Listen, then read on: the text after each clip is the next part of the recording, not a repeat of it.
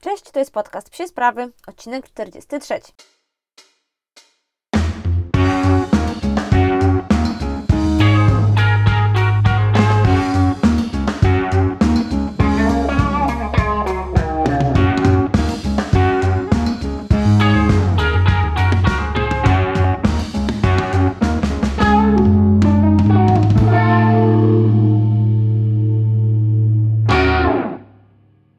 Ten odcinek zacznę o informacji o przerwie. Wyjeżdżamy na urlop w październiku. Nie będzie nas praktycznie cały październik w Polsce, więc niestety tutaj też nowe odcinki nie będą się pojawiać. Raczej nie uda mi się nagrać ich na zapas dla Was, dlatego od razu wolę Was poinformować. Wybaczcie, że tych nowych treści nie będzie się pojawiać, ale jesień to jest chyba dla wszystkich taki trudny okres, kiedy y, trochę wyjeżdżamy jeszcze na urlopy, trochę już wracamy do pracy, do szkoły, kończą się sezony sportowe, więc każdy jakoś tam gdzieś zbiera siły do nowych rzeczy. Y, z ciekawych informacji, no to Lemcio będzie u Karoliny Dogłębnie, którą na pewno dobrze znacie. Tam będzie sobie y, siedział z Salomikiem, Wolim i z Harym, więc tam u nich może się pojawiać całkiem sporo kontentu, więc zapraszam w tym czasie do Karoli. Tam będziecie mogli Lemcia przez trzy tygodnie zobaczyć, jak to to Karolina e, już mi powiedziała. U niej e, nie ma wakacji bez pracy, więc Lemcio na pewno będzie chodził i pracował na zajęciach z innymi pieskami, więc zapraszam Was serdecznie, oglądajcie, co będzie tam porabiał. A jeszcze przed tym czasem czekają nas Mistrzostwa Polski w Bytomiu i to będą nasze ostatnie zawody w tym sezonie, takie zamknięcie sezonu, e, z którego ja jestem bardzo zadowolona ale o tym wkrótce takie podsumowanie na pewno Wam zrobię jeszcze przed wyjazdem do Stanów. No to był pierwszy sezon Lemiego, więc sezon bardzo wyjątkowy, pełen bardzo wielu emocji, strachów, wzruszeń, radości, smutku, więc o tym Wam opowiem, bo to myślę będzie bardzo ciekawe do posłuchania dla wszystkich, których pieski debiutują, będą debiutować albo mają jeszcze ten debiut gdzieś tam e, nie do końca przed sobą. Chciałabym też y, sobie znaleźć jakąś nową taką aktywność dla oziaka na jesień. Poważnie bardzo rozważam dog trekking. Jeśli macie jakieś informacje o tym albo ciekawe konta, tylko takie bardzo merytoryczne, w sensie nie, że tam ktoś chodzi z pieskiem na smyczy po prostu 20 km, bo to mnie trochę mniej interesuje, tylko takie totalnie informacyjne, edukacyjne konta, bo chciałabym się jak najwięcej y, o tym dowiedzieć. A z racji, że sama już tak zaczęłam dość na poważnie biegać, bo wczoraj przebiegłam kolejny półmaraton, jupi, y, no to myślę, że to będzie dla nas fajna aktywność. Y, dajcie znać, ja chętnie takie konta sobie poczytam tam znajdę i tak dalej. Zastanawiamy się też nad noseworkiem, bo to jest taka e, aktywność, która dla wielu, praktycznie dla każdego psa będzie, będzie dobra. Mm, zobaczymy, jak nam z tym pójdzie. Próbowałam agility z frisbee, jakby cały czas próbujemy, więc e, to są rzeczy, które już przerabialiśmy. Do obedience na razie mnie nie ciągnie, więc myślę o jakichś innych dyscyplinach. Dajcie znać. Może też macie dla nas jakieś ciekawe pomysły. Na ten moment, na tę chwilę porzucamy flyball i będziemy szukać dla siebie czegoś innego. No dobrze, wiem, że e, zawsze mi piszecie, że te podsumowania tygodnia naszego ostatniego czasu są, czasu są zbyt długie, więc nie będę tutaj przedłużała. Chciałam Wam tylko e, powiedzieć, że e, ciągle ten plan gdzieś tam e, intensywniejszego publikowania kontentu i intensywniejszej pracy trochę dla Was jest. Ja go nie odkładam. To nie jest tak, że ja zapominam o tym, mówię o tym i zapominam i potem wiecie, jakby to jest dla mnie jakiś tam siódmy priorytet. Nie, to jest dla mnie bardzo ważna rzecz. Natomiast teraz w moim życiu, w pracy dzieją się bardzo intensywne rzeczy, bardzo bym chciała, żeby już się zamknęły, żebym mogła się Wam poświęcić w większym, że tak powiem, e, zakresie. Natomiast dajcie mi jeszcze chwilkę, a na pewno nie pożałujecie i psie sprawy jeszcze nieraz Was zaskoczą. A do dzisiejszego tematu odcinka zainspirowała mnie jedna ze słuchaczek, która powiedziała, napisała w ankiecie, w której pytałam o kolejny temat odcinka, e, o tym, że ostatnio nie było tak dużo o flyballu i że, i że ogólnie mało jest o tym sporcie informacji w sieci. Pomyślałam sobie, że zastanawiałam się, jaki temat poruszyć, jechałam Cię z pieskami ze spaceru, ja często kiedy samochodem sobie puszczam jakiś podcast czy muzykę, no i gdzieś tam rozmyślam, oczywiście patrząc na drogę, zresztą tak samo na spacerze z psami, no i tak myślałam właśnie o tym, a co, o czym moglibyśmy tu opowiadać, jeśli chodzi o flyball, może o rozpoczęciu treningów, może o tym, może o tamtym. I pomyślałam sobie, że właśnie tak jak jak ten sport jest bardzo mało znany, to ludzie zwykle, jak się o nim dowiadują, zadają mnóstwo pytań. Więc dzisiaj zebrałam dla Was 10 takich pytań, które odgrzebałam tam z czeluści swojego Instagrama, pamięci, maila i tak dalej, które dotyczyły flybola. Właśnie się zastanawiałam, jak miałam, słuchajcie, rozpisywałam ten odcinek, czy mówi się flyballu, czy flybola, więc mam nadzieję, że ktoś tutaj e, mocniejszy z odmiany mnie poprawi. Nie zdziwcie się, jak będę mówiła zamiennie, bo raz mówię tak, raz tak. I dzisiaj posłuchacie o 10 e, pytaniach o flybolu. Po pierwsze, zawsze jak opowiadam ludziom u mnie w pracy na przykład, jak wiecie, pracuję w sportowej firmie, że uprawiam sport z psem i że no startujemy w zawodach, mamy drużynę tralalala, to wszyscy się mnie pytają, no czy na tym się zarabia? I ja zawsze mam jedną odpowiedź, nie, ale się to, na to bardzo dużo wydaje. I rzeczywiście tak to jest. Koszty uprawiania tego sportu są bardzo duże. No dobra, przesadzam, słuchajcie, bo zaraz kogoś odstraszę od tego sportu. No nie są bardzo duże. Mogą być bardzo duże, a mogą być bardzo małe. Tak naprawdę na koniec dnia to może być tylko koszt treningu. Natomiast zwykle, jeśli trochę więcej inwestujecie w zdrowie waszego psa, w opiekę nad waszym psem, no to wiadomo, że dochodzą do tego regularne wizyty u fizjoterapeuty, dochodzą jakieś tam masaże, dochodzą, dochodzi jakiś tam sprzęt, w sensie szelki, obroże, takie tam inne. Dochodzą oczywiście wyjazdy na zawody, udział w zawodach też kosztuje, są takie wpisowe. E, oprócz tego, oczywiście koszt taki podstawowy to jest koszt udziału w treningach. E, no i też się mnie ludzie pytają, a propos tego, czy coś tam się da zarobić, to czy te nagrody są super. Słuchajcie, od jakiegoś czasu w Polsce są naprawdę bardzo fajne nagrody na zawodach flybolowych i ja gratuluję wszystkim drużynom w Polsce, bo my z każdych zawodów, jeśli stajemy na podium albo i nie, no to wracamy z super nagrodami. To są jakieś smaczki, obroże, zabawki, takie rzeczy dla piesków, które i tak byśmy kupowali, na które byśmy wydawali kasę,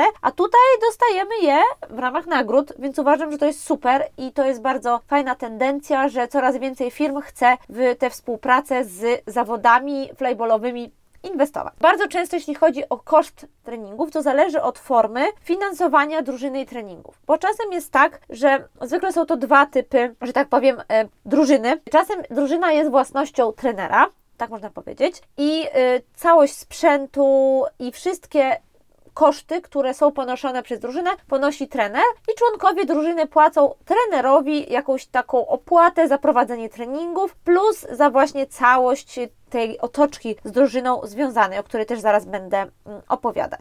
Są też inne formy prowadzenia drużyny, na przykład taka, w której drużyna sama sobie jest trochę tworem i cały sprzęt jest finansowany ze składek drużyny. I też ze składek drużyny finansowany jest na przykład wynajem terenu, wynajem hali i tak dalej. Bo pamiętajcie, że koszty uprawiania flyballu to nie tylko są takie koszty boksu, koszty sprzętu i tak dalej, ale to są też y, koszty, koszty terenu, koszty odpowiedniego miejsca. Jeśli mamy odpowiednie miejsce do ćwiczeń w hali, no to tam też muszą się znajdować odpowiednie maty, nie ćwiczymy na gołej ziemi ani na wykładzinie, więc to też są takie dodatkowe koszty. Więc ogólnie rzecz biorąc, to nie, jak większość psich sportów, to nie jest tani sprzęt, bo wy, tani sport, bo wymaga dość dużej ilości sprzętu, ale o tym też będę za chwilę mówiła. Więc mam nadzieję, że na to pytanie już będziecie wiedzieli, jak odpowiedzieć, jeśli ktoś się Was zapyta. Kolejne pytanie to zwykle dla osób, które nie, nie robiły żadnych psich sportów, jakby nie, nie zajmują się psem w taki trochę zawodowy sposób, czy ze swoim psem nie spędzają jakoś aktywnie bardzo czasu.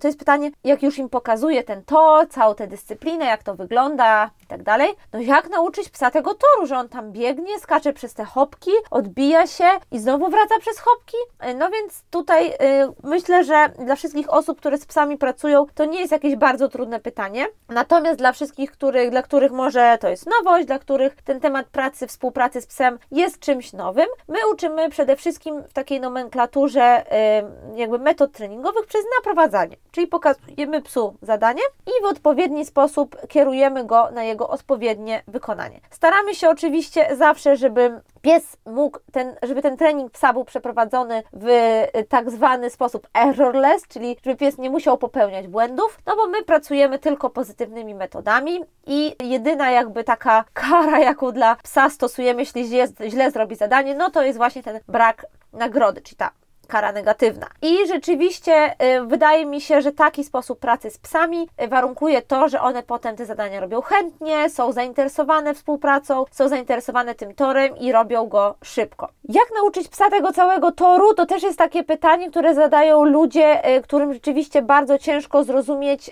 takie sposoby uczenia się psów, ale też to, jak my tego psa uczymy, jak go prowadzimy w ten sposób, żeby ten tor wykonywał jak najszybciej. Więc to jest jest, y, odpowiedź na to pytanie jest dosyć prosta. Chcemy po prostu, żeby on ten tor w każdym jego etapie kojarzył z nagrodą. Dlatego uczymy tego etapami, staramy się nie przyspieszać żadnych etapów bardziej niż trzeba i prowadzić psy w taki bardzo zrównoważony, zbalansowany sposób. Kolejne pytanie, już trzecie. Czy pięcioletni pies jest za stary na flyball? To jest akurat pytanie, które ostatnio zadała mi jedna z kursantek u nas y, dla młodych pieskach. No, mój piesek już ma 5 lat, a czy to warto w ogóle z nim robić? Ja jej powiedziałam, że słuchaj, o ile jest zdrowy, ma się dobrze, nic mu nie jest, jest zmotywowany, no to oczywiście, że tak. Pamiętajcie, że zdrowe psy są w stanie uprawiać sport, moim zdaniem tak do mniej więcej 8-10 y, roku życia. Zależy oczywiście od predyspozycji danego osobnika, właśnie od jego stanu zdrowia, od, też od samego sportu, od tego, jak on ten sport wykonuje. Natomiast jeśli pies jest zdrowy, jeśli weterynarz rzeczywiście, fizjoterapeuta, wszyscy mówią, że okej, okay, to wszystko, jakby całe to jego przygotowanie techniczne, przygotowanie, e, też predyspozycje mięśniowe, przygotowanie jego ciała sprawia, że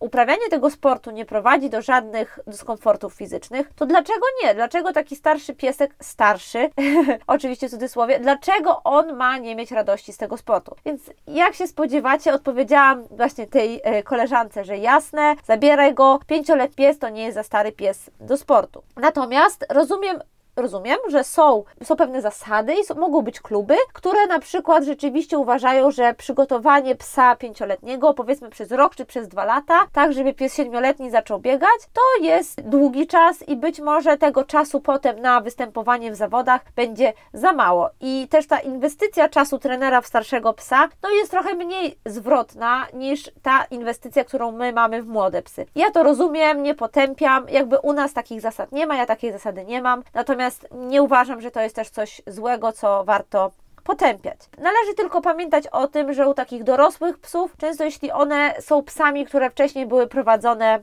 w inny sposób niż my psy prowadzimy, najpierw przez pewien czas, ten, może być ten czas, w którym e, będziemy po prostu wprowadzać pewne metody pracy, będziemy psa uczyć się uczyć, uczyć się bawić, uczyć współpracować z człowiekiem, no i tego czasu nie ukrywam, że wtedy trochę tracimy. Więc ja bym powiedziała, że tutaj balansem dobrym jest też to, kiedy przychodzi piesek nawet 5, 6, 7 letni na treningi i zaczyna trenować flyball, natomiast ma już wcześniejsze podstawy pracy i lubi pracować ze swoim właścicielem. Pytanie czwarte. Czy flyball to bardzo kontuzjogenny sport? Y, na to pytanie odpowiem krótko. Mówiłam już o tym w którymś z kolejnych odcinków, z poprzednich odcinków i rzeczywiście flyball to nie jest bardzo kontuzjogenny sport. My staramy się, żeby ten sport był uprawiany w najbezpieczniejszy sposób z możliwych, w sposób, który zapewni ciału psa jakby odpowiednią dynamikę i który też nie będzie jak gdzieś tam narażał struktur jego ciała na urazy. Oczywiście kontuzje się zdarzają i zawsze zdarzać będą, natomiast wydaje mi się, że z racji, że ten nasz sport jest bardzo wymagający i to zadanie jest bardzo wymagające, to nie da się go, przynajmniej w naszym gdzieś tam mniemaniu u nas w drużynie, tak sobie o tym myślimy, że zawsze staramy się go nauczyć najlepiej technicznie, jak tylko się da,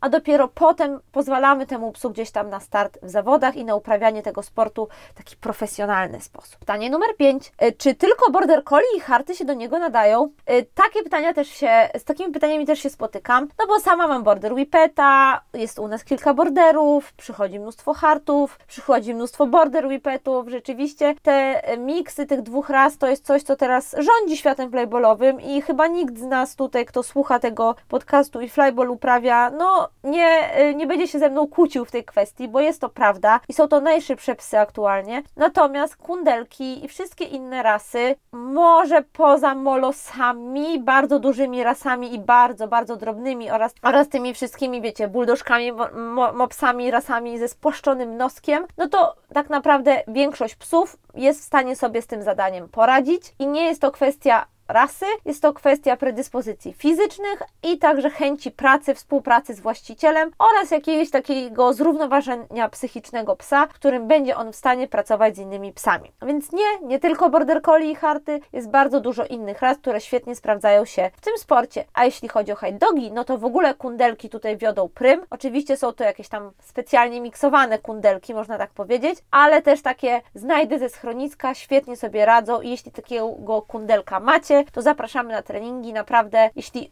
pies lubi pracować z Wami, to ta rasa to jest 17-rzędna e, rzecz tak naprawdę przy uprawianiu flayballu. Kolejne pytanie, które nasuwa mi się też po oglądaniu różnych stories, profilów na Instagramie i tego, co się gdzieś tam e, przetoczyło przez jakiś czas temu przez internet. Czy trzeba mieć specjalistyczny sprzęt do flyballu?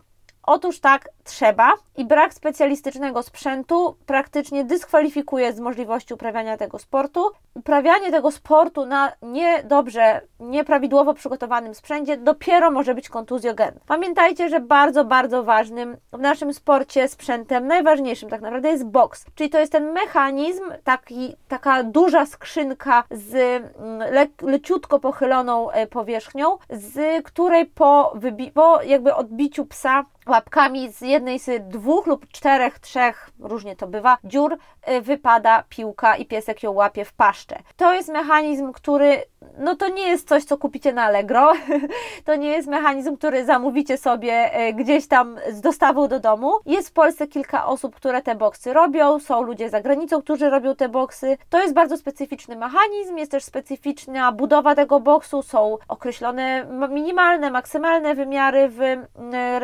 Polskiego Związku Flyballu. Natomiast rzeczywiście robienie tego sportu na e, skrzynce po jabłkach z przymocowaną e, gąbką, no niestety się nie sprawdzi i nie ma e, szansy bytu, więc tutaj na pewno boks to jest coś, co będziecie potrzebować. Pytacie, jakie są koszty boksu? Jest to co najmniej kilka tysięcy złotych i jest to raczej bliżej pięciu tysięcy niż tysiąca, więc to też nie są małe koszty. Oprócz tego oczywiście pieski skaczą przez hopki, wzory hopek także są dostępne i to one powinny wyglądać i to też jest ważne, jak te hopki są zrobione, z jakiego materiału, one się czasem łamią, wyginają, więc to też jest koszt, który należy ponieść, to jest już mniejszy koszt i rzeczywiście hopki pewnie jesteście sobie w stanie bardziej w domu zrobić, natomiast, i o tym będzie zaraz w kolejnym pytaniu, to też nie jest coś, co można sobie robić samemu bez przygotowania merytorycznego. Oprócz tego mamy jeszcze różne inne pomoce, które ułatwiają pieskom e, naprowadzenie ich ciała na odpowiednie wykonanie zadania.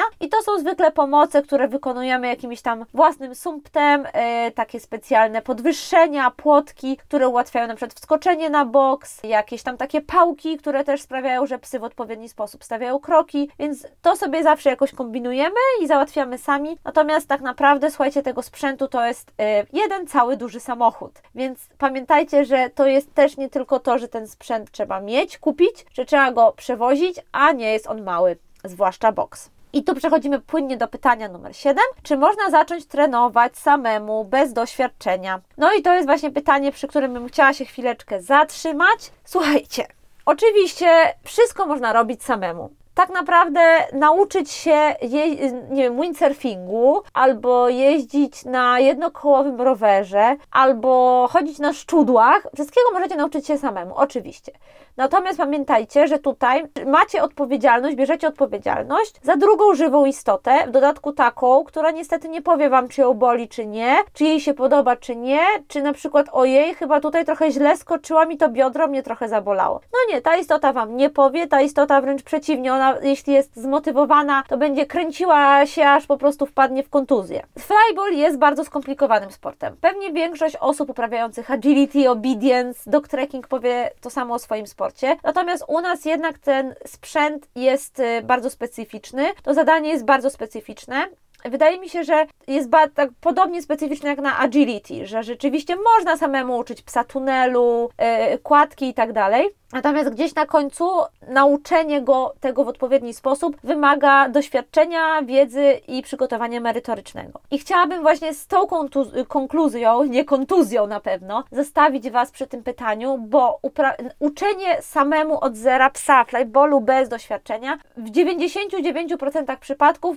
skończy się złym robieniem boksu, złym robieniem hopek, złym stawianiem kroczków, po prostu złymi, złymi rzeczami w każdym momencie. Ja to się nawet, słuchajcie, wkurzam, jak moi e, kursanci coś tam w domu sobie kombinują ponad to, co ja im zadaję i na przykład wymyślają sobie, że będą teraz uczyć psa odbicia się od drzewa. No nie, odbicie się od drzewa, odbicie się od boksu są trochę inne rzeczy. Nie można, oczywiście to są elementy podobnego zadania. Natomiast w momencie, kiedy gdzieś tam ja uczę ich jakimś torem, a oni gdzieś sobie nagle jakiś inny tor wdrażają, to to jest w stanie bardzo popsuć e, gdzieś tam trening i rzeczywiście bardzo popsuć proces nauki tego psa. Więc konkluzja, kolejny raz, nie kontuzja, jest taka, że jeśli chcecie uprawiać flyball, znajdźcie dobrego trenera, dobrą drużynę, zaufajcie mu i pozwólcie mu nauczyć waszego psa uprawiać ten super sport. No właśnie, a gdzie nauczyć tego psa? I tutaj przechodzimy płynnie do pytania numer 8. Uprawianie, gdzie uprawiać flyball? Słuchajcie, tu na szczęście odpowiedź jest mega prosta. Wchodzicie sobie na stronę Związku Sportu Flyball i tam znajdziecie listę wszystkich drużyn w Polsce i potem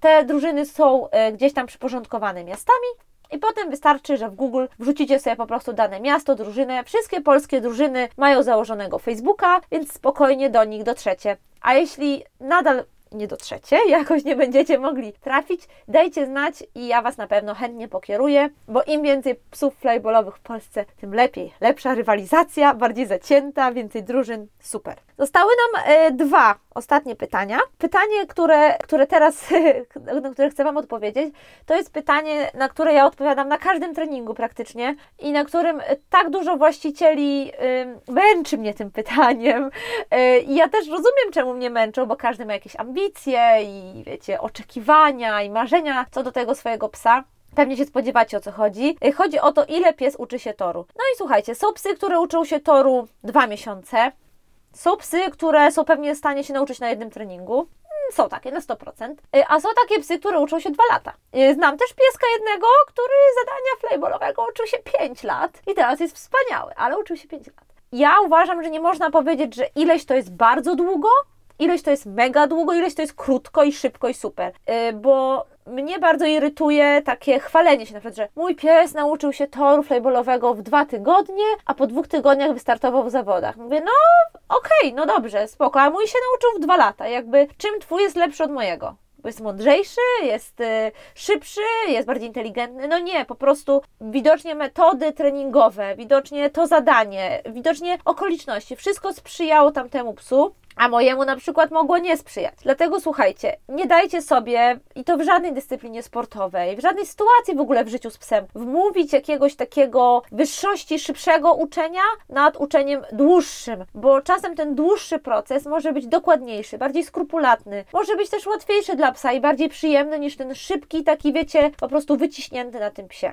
Pamiętajcie, że są też rasy psów, które mają predyspozycję do szybkiego uczenia się. Y, czasem na trening y, razem z Wami może y, przyjść pies, który trenował inną dyscyplinę sportu, na przykład psy przychodzące na flyball, które trenowały agility. Rzeczywiście dla nich te mechanizmy uczenia takiego zadania sportowego, to nie jest nic trudnego. One już to robiły, już tego się nauczyły i nie muszą się uczyć się uczyć tylko wystarczy pokazywać im gdzieś to zadanie w taki trochę przyspieszony sposób. Więc nie, nie ma żadnego, żadnej miary długości robienia toru i uważam, że Najważniejsze to, żebyśmy my z tego mieli radość, żeby pies miał radość i żeby ten wspólny proces gdzieś nas wszystkich prowadził i rozwijał. Uf, dobrnęliśmy do ostatniego pytania. Yy, I to jest pytanie bardzo trudne. Pytanie bardzo trudne i też wydaje mi się takie to jest, myślę, że to jest trudne pytanie ogólnie dla wszystkich, którzy nie mają takich idealnych piesków.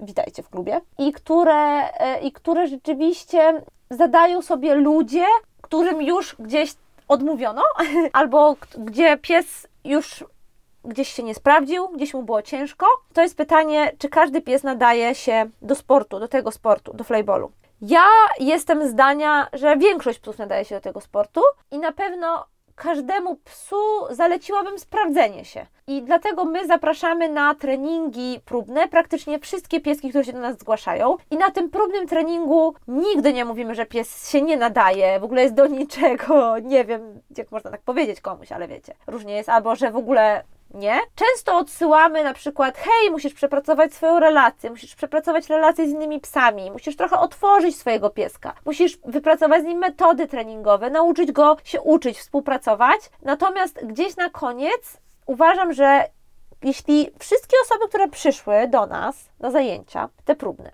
i wdrożyłyby te wszystkie rzeczy, o których my mówimy, nasze porady, i potem wróciłyby z przepracowanymi tymi rzeczami, każda z nich mogłaby ten kurs flyballowy zacząć. I my też, słuchajcie, na kursie mamy bardzo różne pieski. Mamy szalone wyżły, mamy szczekliwe shih tzu, mamy naprawdę bardzo duży przekrój psów i czy 100% z nich rokuje na wspaniałe psy flyballowe? Nie, ale wśród tych mniej rokujących psów już się nauczyłam, że czasem może zdarzyć się pies, któremu wystarczy poświęcić trochę atencji, a co najważniejsze, opiekun, któremu wystarczy poświęcić trochę atencji, przekazać mu trochę wiedzy, pchnąć go we właściwym jakby kierunku i nagle ta sytuacja się po prostu zmienia o 180 stopni. Mamy pracującego psa, zmotywowanego, bawiącego się zabawką, pracującego z właścicielem, olewającego inne psy, odważnego. I miałam już takie przypadki i one mnie bardzo zmotywowały do tego, żeby wierzyć w bardzo różne psy i w bardzo różnych ludzi i żeby zawsze próbować przepracowywać rzeczy, które gdzieś tam jeszcze nie grają i się nie stykają.